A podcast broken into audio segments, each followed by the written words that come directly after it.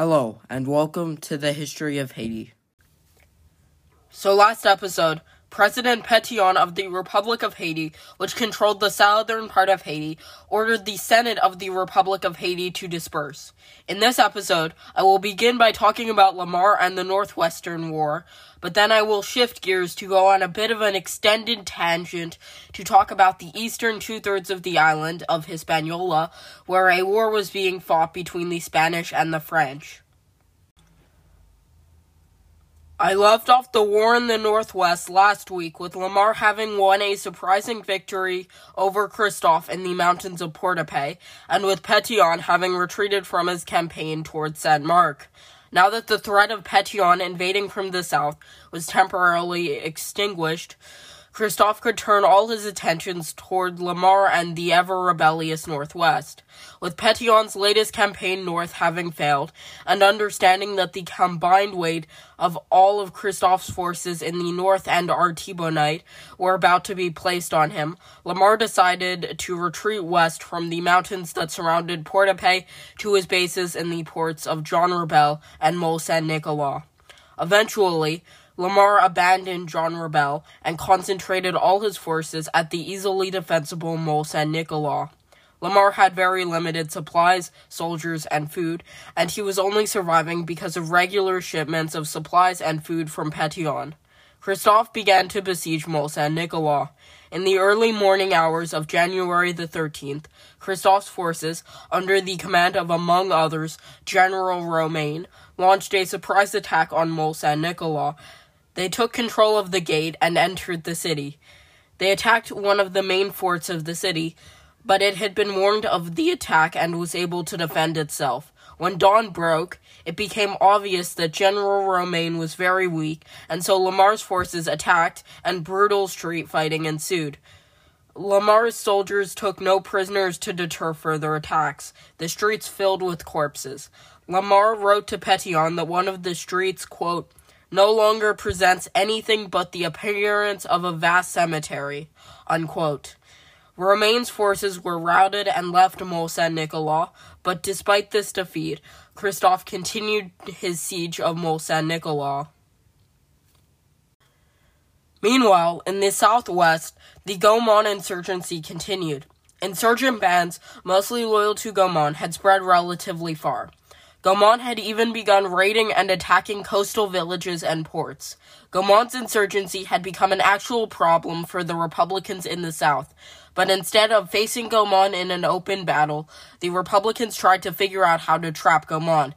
They offered to negotiate with him, and Goman and some of his followers met with a Republican commander. But that Republican commander ordered his soldiers to storm the building in which he was parleying with Goman, hoping to arrest or execute Goman. Goman himself narrowly escaped, but many of his soldiers were not as lucky and were killed. It has been a while since I talked about events on the Spanish side of the island, so I will recap what has happened a bit. Before the Haitian Revolution, the eastern two thirds of the island, which is the modern day Dominican Republic, had been the Spanish colony of Santo Domingo, while the western third had been French. In 1795, as Toussaint Louverture was rising to power in Haiti, the Spanish had given Santo Domingo to the French. After the Haitian War of Independence forced the French out of Haiti, a French general named General Ferrand invaded Spanish Santo Domingo and took power there. Dessalines tried to invade Santo Domingo, but he was stopped at the capital city and namesake of the colony, confusingly also called Santo Domingo. Initially, the local population supported General Ferrand, but then General Ferrand and the French began dismantling the Spanish Catholic Church, infuriating the local deeply Catholic Spanish. What triggered the Spanish in Santo Domingo to revolt was events back across the Atlantic. In 1808, Napoleon, Emperor of France, invaded Spain and imprisoned the Spanish monarchy. The Spanish government that temporarily replaced the Spanish monarchy, sent orders to the Spanish colony of Puerto Rico to try to cause a revolt in Santo Domingo. The governor of Puerto Rico did this, and with his prodding, in the fall of 1808, small revolts in Santo Domingo were able to crop up. These insurgencies were aided by many allies, specifically the British, who wanted to expel the French from the Caribbean, the previously mentioned Puerto Ricans, and both Petion and Christophe, who contributed supplies to these insurgents, hoping to expel the French from the island. Learning of these revolts, General Ferrand sent somewhere around 200 soldiers to quell these uprisings. But this small army of soldiers uh, attacked about 200 rebels and was badly b- beaten in a great victory for the rebels. After this victory, which told everyone that the insurgents might actually be able to beat the French, the rebel armies practically doubled overnight. One of the main rebel armies was under the command of a guy named Juan Sanchez Ramirez. Juan Sanchez Ramirez was born in 1762 in the Spanish colony of Santo Domingo.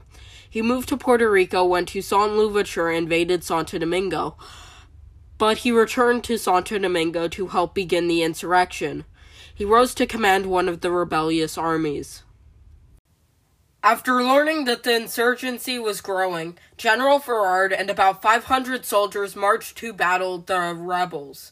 As this happened, Juan Ramirez and about 1,800 soldiers under his command marched to meet General Ferrand.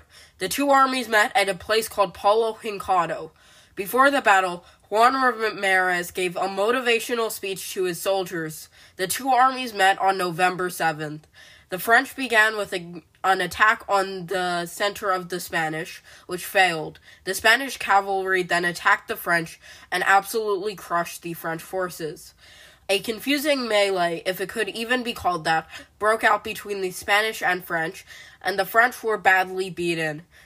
In only 10 minutes, the French army was destroyed. Almost all of the French were either killed or captured, and the few who were not fled in every direction. General Ferrand himself escaped the battle, fleeing far away from the Spanish. Depressed at his complete failure, General Ferrand committed suicide because of the battle.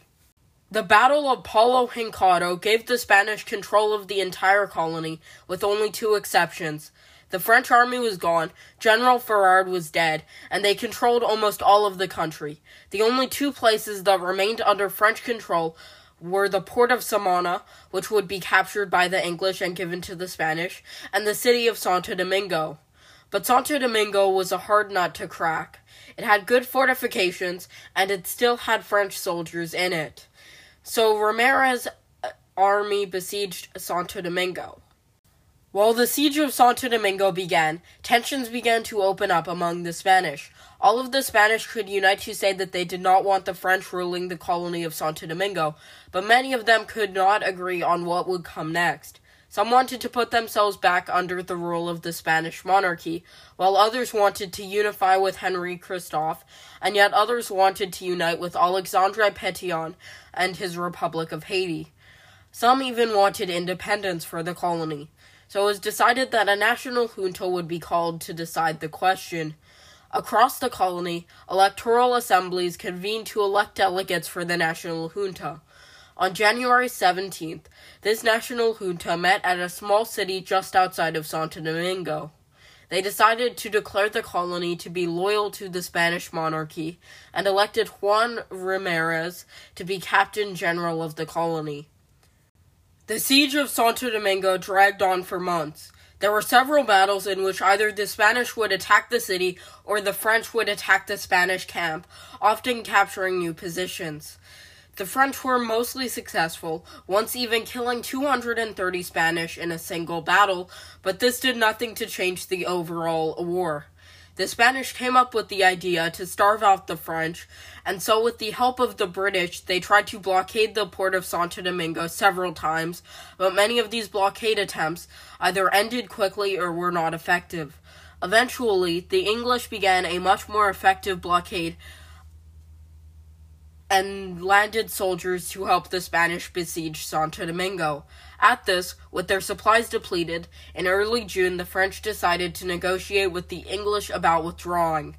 After about a week of negotiations, it was decided that the French would be returned to France in exchange for English POWs being released.